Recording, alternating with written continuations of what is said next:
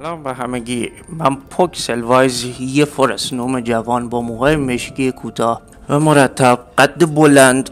البته برای یه gnome که بودم میشه یه متر و نیم تقریبا و این ریش کوتاه می باشم من در روستای بریکل وایت بزرگ شدم جایی که به جادو با دید خوشی بهش نگاه نمی‌شد.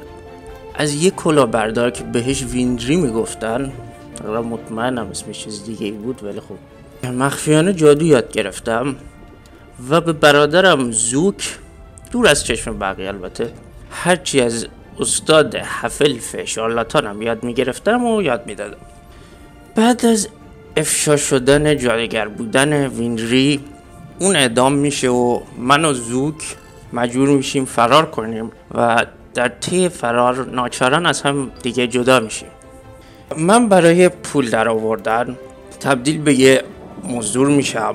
و در یکی از کارام به طور اتفاقی دوباره زوکو پیدا می‌کنم و با دوستای جدیدی آشنا میشم که خوب میجنگن. ولی وقتی صحبت از جادو میشه مهارت من از بقیه خیلی بیشتره.